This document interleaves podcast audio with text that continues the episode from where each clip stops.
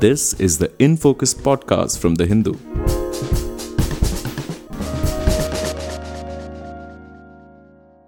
Welcome to the Hindus in Focus podcast.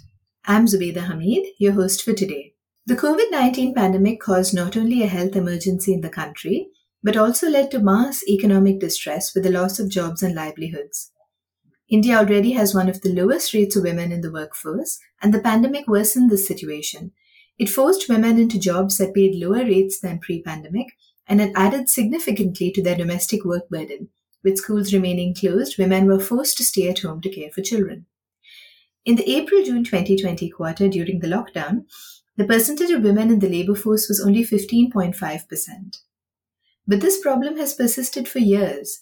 Despite increasing educational levels among women and decreasing fertility levels, India continues to have not as many women in the workforce as even our neighboring countries. What are some of the reasons behind this? How is a country's economy impacted when 50% of its population is left out of economic activity? How can policies be changed in order to encourage more women into the workforce? To speak to us about this, we have with us today Sona Mitra, Principal Economist, Initiative for What Works to Advance Women and Girls in the Economy, lead Krea University. Good morning, Sona Mitra, and welcome to the Hindus in Focus podcast. Good morning. Thank you, Zubeda. So now the percentage of women in the labor force fell to a record low of 15.5% last year during the April June 2020 quarter when the country was under the COVID 19 lockdown. India already has one of the world's lowest rates of female labor in the workforce. How badly has the pandemic affected this? So, Zubeda, let me uh, begin by one of the important aspects of women's workforce and labor force participation in India, I think you have uh, uh, rightly captured it. It is not, but it is not only about one year. It is a decade that we are talking about, more than a decade that we have been witnessing that women's work participation rates have been declining, and um, the in any case, women's work uh, labor force participation in India has been one of the lowest in terms of any country which has been into a um, uh, high growth regime. So, if we compare India with any of these countries which have had these very high rates of growth and have been and have been marked as emerging economies like Brazil, Russia, China, among the BRIC countries, none of these countries have had such low participation or rates of women and this has been a paradox and a challenge because what we see in terms of their improvement in uh, what we see in terms of the women's and the girls improvement in education outcomes and uh, decline in fertility rates both of which have been important factors for increasing labor force participation rates in all other countries except for india. So there has been a challenge and a lot of discussions have happened uh, related to that one of the important points that highlighted why women's work participation or labor force participation for that matter has been lower compared to other countries was that um, the burden of unpaid work that women uh, uh, women performs in India is much much more severe than what is uh, away, uh, what we see in any other countries, any other comparable country. Uh, that was one of the important reasons.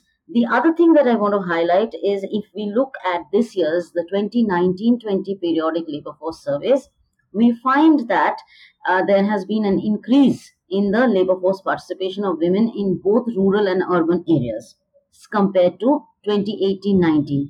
While this is an improvement and a reason um, for us to um, uh, reason for us to probably uh, worry less, but there remains a lot of concerns because one of the most important things is that we are talking about a year which has surpassed an exceptionally uh, an exceptionally uh, large and looming health crisis. The pandemic has actually created spaces um, in which women have been incorporated.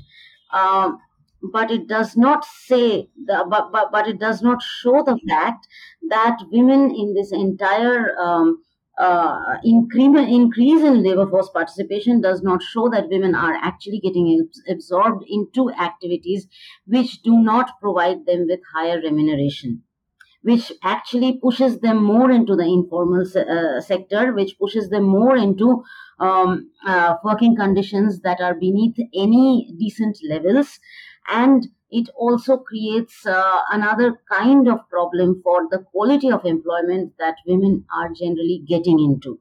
So, in the backdrop of pandemic, while we saw there has been a lot large drop in terms of women's participation and a subsequent increase in the rate of uh, labor force participation, there is a quality issue. Could you explain to us a little what this quality issue is, Sona? So, the quality issue, if I may say, is basically about uh, something that I just uh, mentioned. One is about the uh, amount of uh, remunerations, the wages received by women uh, has been much lower if we look at the uh, labor force PLFS data on wages. Now, the thing is that women are basically working more, earning less, and this is the picture what we get from the PLFS.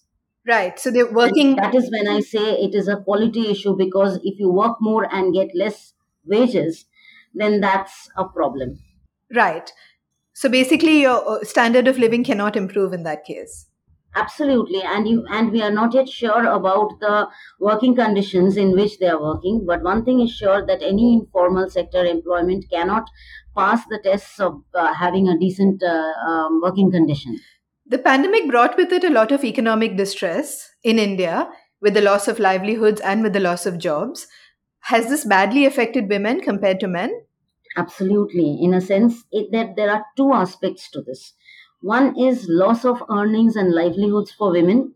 Once again, I'm reiterating that while we see that the periodic labor force data, recent one that was released in uh, a few weeks ago, the 2019-20, while it shows an encouraging trend of more women into the labor force, labor force, that is the increases in the labor force participation rates of both urban and rural. Uh, I think one of the important things to consider here is basically what kind of employment women are getting into and um, that kind the kind of employment that women are getting into is going to tell us about the status of women workers the conditions of women workers in the labor force that has never been something where that has that has given a reason to celebrate and what i think is basically that um, in the pandemic, uh, there ha- because women have faced this uh, lack loss of livelihoods and earnings. At the moment, there has been a there might be a distress-induced push for women to get into any sort of jobs which is paying them whatever is the uh, remuneration. It might be lower than what they were getting before covid. It uh, but still it was acceptable because during covid it may have gone uh, gone to levels to zero levels. So there is one aspect of this. The second way that women got affected in the covid was the tremendous increase in the already high load of high burden of unpaid work. One of the reasons for that was uh, the uh, schools getting closed, the childcare centers, Anganwadis remaining closed. Women had to really take care of their children at home. And childcare is one of the core components of in, of uh, women's unpaid work. Apart from that the number of male migrants who returned home in the lockdown increased the workload of household chores for women mm, in, in within their households.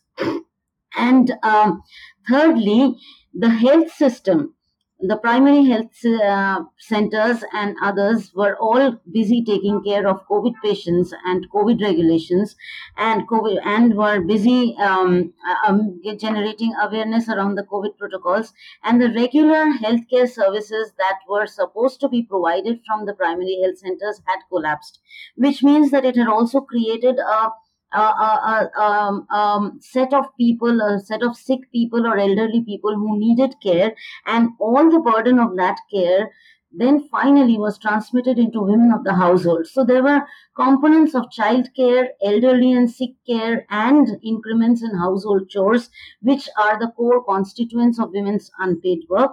And that increased disproportionately for women during the periods of lockdown. And, the, and, and, and this generally had a very uh, de- uh, destructive impact on women's um, uh, time use patterns as well as women's decisions for joining the labor force. So there is one where women were pushed out of the um, uh, economy or were pushed out of the labor labor force uh, due to a direct impact of uh, lockdowns and closure of factories or closure of workshops or reduced economic activities and then there was an indirect impact of increased unpaid work for women which basically uh, uh, forced women to take decisions of not joining the labor force immediately. Sona, you've spoken to us a lot about the domestic work and the unpaid care work that women continue to uh, do in India and which continues to be their primary responsibility. The National Sample Survey in 2019 revealed that women spend an average of five hours a day on domestic work versus only 30 minutes spent by men. So, has the, how do other countries tackle this? Has the burden of domestic work lessened for women in other countries, and is that why they are more able to join the workforce? Uh, globally, if you see, there is always an inequality in terms of the amount of unpaid work performed by women.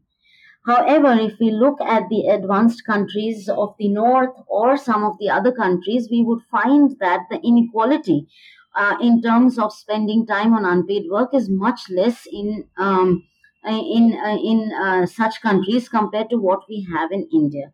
So for uh, so as you rightly said that women spend five hours on unpaid work and men just thirty minutes.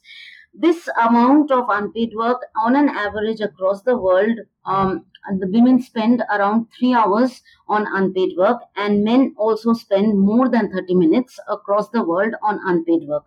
Now, this gap reduces when we see a country um, which is um, advanced in terms of their capitalist development. And this becomes starker if we look at countries like um, uh, countries in the uh, um, Middle East and North uh, North Africa region, where uh, we find that um, um, very few women are part of the labor force, and of course, the unpaid work hours spent on unpaid work by women in those countries are much higher than men. It is surprising that India, being one of the most, uh, one of the forward uh, moving, modern, and high growth economy uh, for a very long time, could not achieve this basic um, uh, reduction in the gap of time spent on unpaid work by women and men, and it still continues to be severe. The gap, many micro studies showed that the gap increased during the uh, uh, lockdown period, the time spent on unpaid work was increased by almost 60% for women. One of the studies conducted by a very well known research institute in Delhi showed that women actually spent 60% more time on unpaid work during the lockdown. So it might have just got more severe. Sona, can you talk to us a little bit about another factor? Uh, according to the NFHS, uh, the fully completed last NFHS, which was 2015 2016, uh, women also face mobility restrictions. They don't have access to transport or that they're not allowed to leave the house by themselves. How much does this uh, play a role in their uh, choosing to work outside of the home? Two two aspects to this. One is safety in public transport and the second is access and availability of safe transport. Um, so uh, i mean access and availability of safe transport. So that is something that actually has shown worldwide to increase women's mobility and therefore their decisions to participate in the labor force. If we look at the formal sector employment we'll find that uh, there is uh, I mean, a lot of women actually have access to safe public transport or safe transport, not public transport, because they ideally uh, either choose to travel by their own um, transport, own private transport, or they take other forms of private transport. For women, large part of the women or large cohort of the women workers that we are talking about who have to take up jobs in their vicinity because they are uh, one, they are hesitant to access the public transport system due to one the uh, inconsistency of the public transport system the non availability of public transport system and second the question of safety in that public transport system. One of the uh, studies 2 to 3 years ago conducted um, to uh, measure to see whether uh, mm, uh, buses dedicated to women all women buses had any impact on women's mobility and it has been seen even in cities like delhi that if there are public transport or buses that are dedicated to all women actually shows that uh, women's decision to travel increases and uh, that of course has a very important positive impact on labor force decisions of women. So one of the major challenges or barriers to women's labor force uh, participation has been about access to proper and safe public transport. So it is not only about the availability of public transport but also uh, safe public transport. And that safety component has many um, that safety component has many uh, di- uh, variations to it many aspects to it.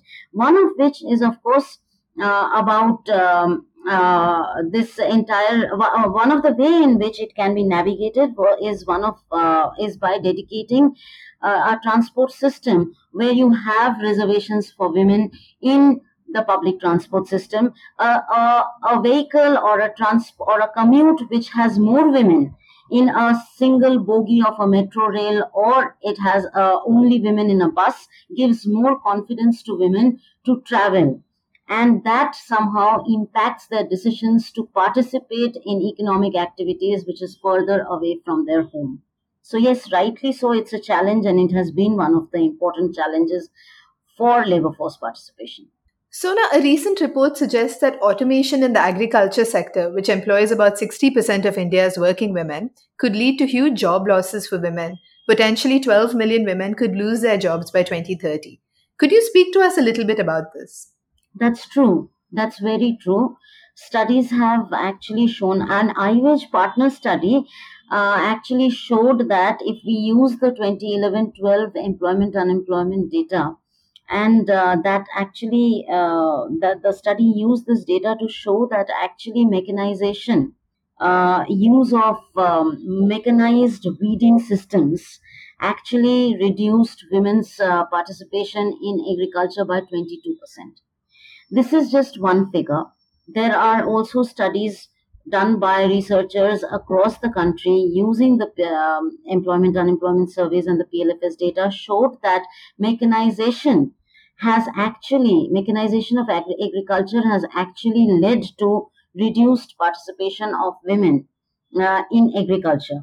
Now, uh, Punjab and Haryana uh, are one of the few states which have started some skilling programs for women in agriculture which means that they have start, started training women to i mean and, and that this has been done for a long time. They have started women to drive the tractors. They have started women to teach how to use the mechanized harvesters and weeders.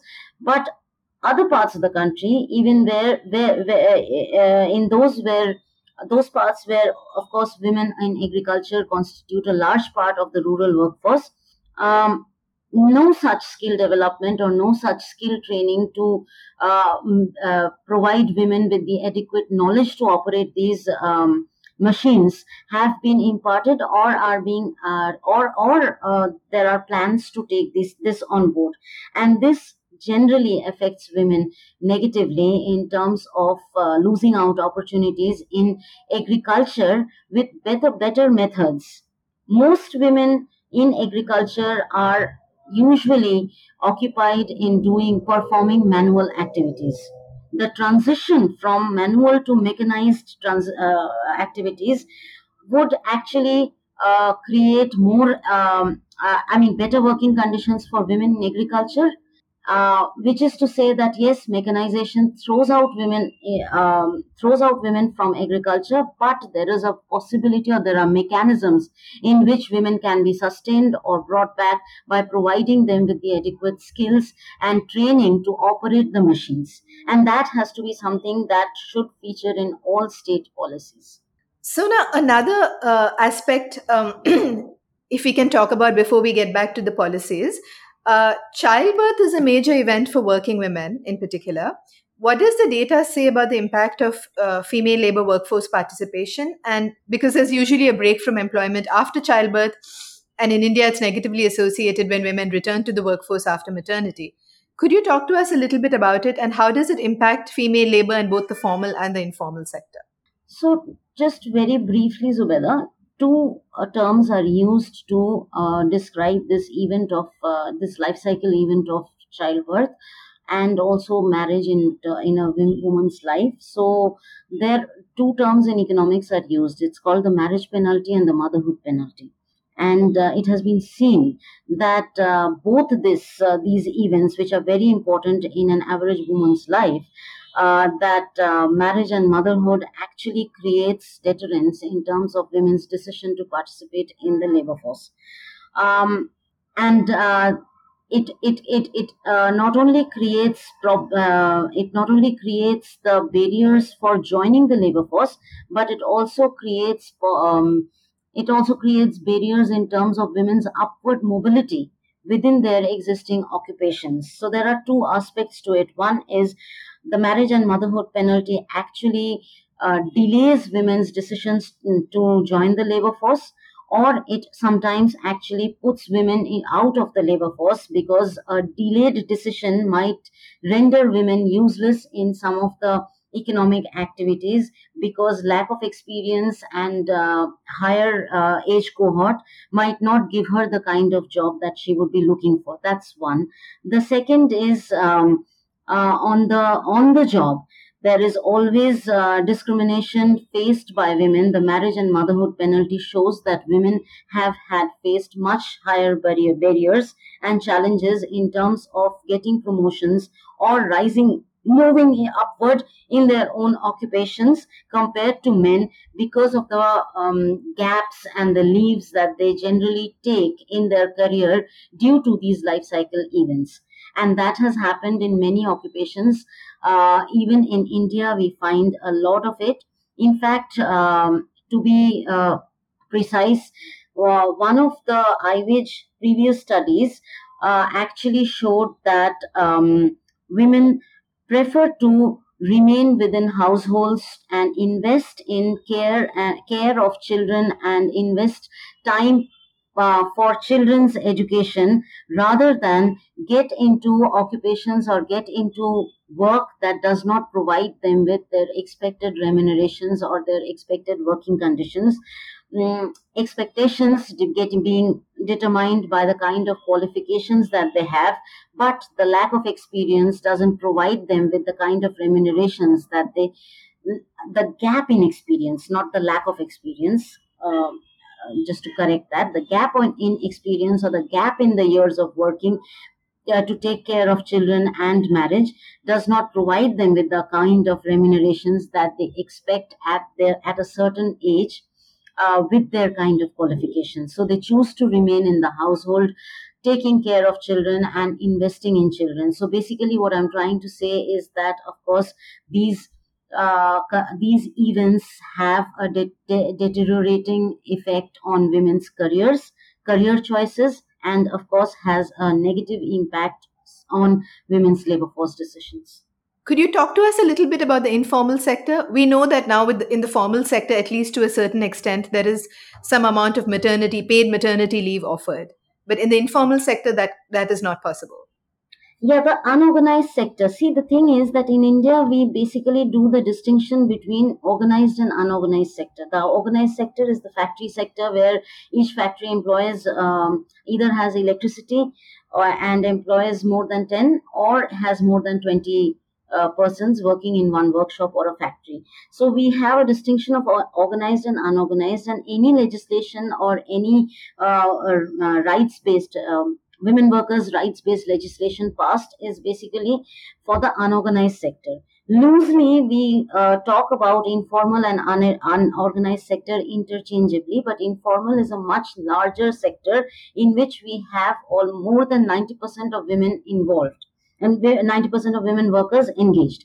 So, in the informal, there are many sectors which actually need some sectoral policies to overcome the challenges that uh, women face. One of those the, some of the important sectors that need priority in terms of um, uh, understanding the challenges of informal sector sector work for women are domestic work segment construction work segment and of course the emerging gig work. Uh, the gig economy it is not only about uh, the uh, usual uber ola or swiggy and zomato that we talk about. In the gig work in the platform based um, new new emerging uh, workforce women are playing a very important role in the in some of the segments like uh, uh, the care economy in terms of uh, providing nurses maids cooks, and also in terms of um, uh, in the segment of beauty and uh, salon and spa services. So there are a lot of women uh, involved in this uh, in these uh, newer gig platforms, but these are all informal in a sense, and that uh, and the, and and um, given that uh, there are i mean there have been some legislations around providing pensions and also providing uh, maternity benefits to uh, part of these informal sector workers but a lot of the segments actually are excluded from this legislation which needs to be brought back into the entire discourse and into the coverage of the legislations so now you spoke to us a little bit about policy change and how this could help women, uh, women's uh, labor force participation. What are some of the ways in which the government could encourage more women into the workforce? And could you tell us a little bit? Is there any difference between states? You spoke about Punjab and Haryana earlier, but are, are there other states that have also taken steps in this direction? Skill development by states have actually uh, picked up in uh, state i mean you see if we take up examples of punjab haryana it comes in the agricultural this thing and this is not something new. In punjab women have been driving tractors for a very long time. But the new machineries the new mechanisms of uh, mechanized farming the skills around that, the knowledge imparted around that always escapes women because it is imparted usually to farmers, and women as farmers are not a recognized cohort. Um, that is one of the important policy challenges and when you ask me what could be policy change that can one is of course recognizing women as farmers in order to provide them with all the benefits that are announced for the farmers that's one and that's a very easy thing to do very easily achievable and uh, could be done. So that's one. Uh, that could also improve women's working conditions in agriculture and maybe the kind of dropouts that we see from women in agriculture may be restricted or restrained by such um, initiatives. The second uh, thing that and the most and, some of the important things that i always say when i'm asked this question that what could be done to improve women's labor force participation is basically one is provide suitable and enabling infrastructure to women to reduce the burden of unpaid work. So basically, one is provide universal childcare services, quality centers. I mean, quality childcare centers, not those centers which do not have the confidence of women to leave their children alone. So basically, universal quality childcare centers for all working mothers all uh, working women so they can leave their child in and be in peace in terms of uh, few hours being dedicated to economic activities. Um, proper investments in uh, rural and uh, rural areas and in urban slums and urban low income uh, localities. In um, investments in proper housing proper pipe water facilities um, uh, liquid, um, I mean, P, um, LPG connections, all of the things that electricity, all of the things that reduce women's uh, workload on household chores. Because if you have continuous supply of water in the household if you have a continuous source of electricity within the household if you have lpg connections in the household that significantly reduces women's time spent on cooking, cleaning, and preserving, maintaining the household. So, uh, investments are needed in care centers, investments are needed in housing facilities. And um, other than that, social protection.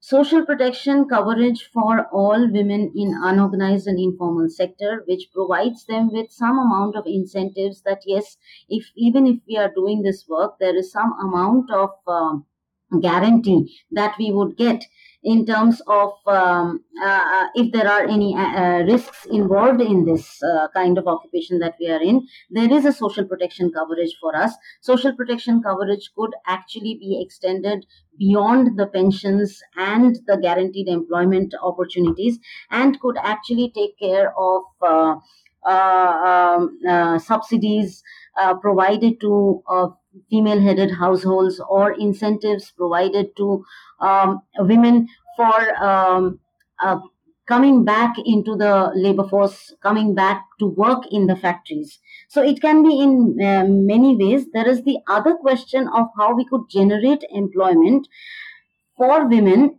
uh, in uh, and that important policy has implications and that and and, and that of course uh, uh, I mean, this is one of the uh, the supply side part that I've just explained, and there is also the demand side part of how to create employment. And I think targeted employment generation or expanding employment opportunities for women also rests within the policies of incentivization of sectors by providing them with tax breaks or providing them with uh, some export incentives eh, uh, so that they can actually create more spaces for bringing more women into the fold of employment. So basically, there are policies which can actually cater to the supply side requirements and the demand side requirements. Yeah, that's it. That's about it. I mean, I can go on about policies, but these are the few important things that I would like to highlight. Lastly, before we sign off, Sona, uh, have studies shown in other countries that an increased uh, participation of women in the labor force makes for a more robust economy? Yes, of course.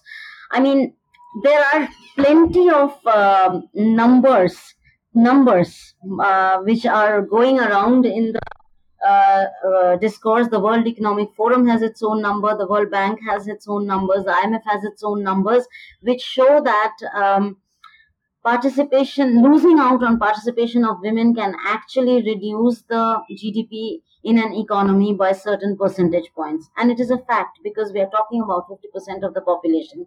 If we keep that 50% of the population underutilized, that is going to negatively impact the economic growth process obviously it is important that we bring that 50% uh, the 50% of that population into the fold of economic activities and that could actually provide a much needed boost to the economic growth not only in any country but across the globe where we are actually facing a problem of uh, growth currently or due to um, due to several factors not only the health emergency.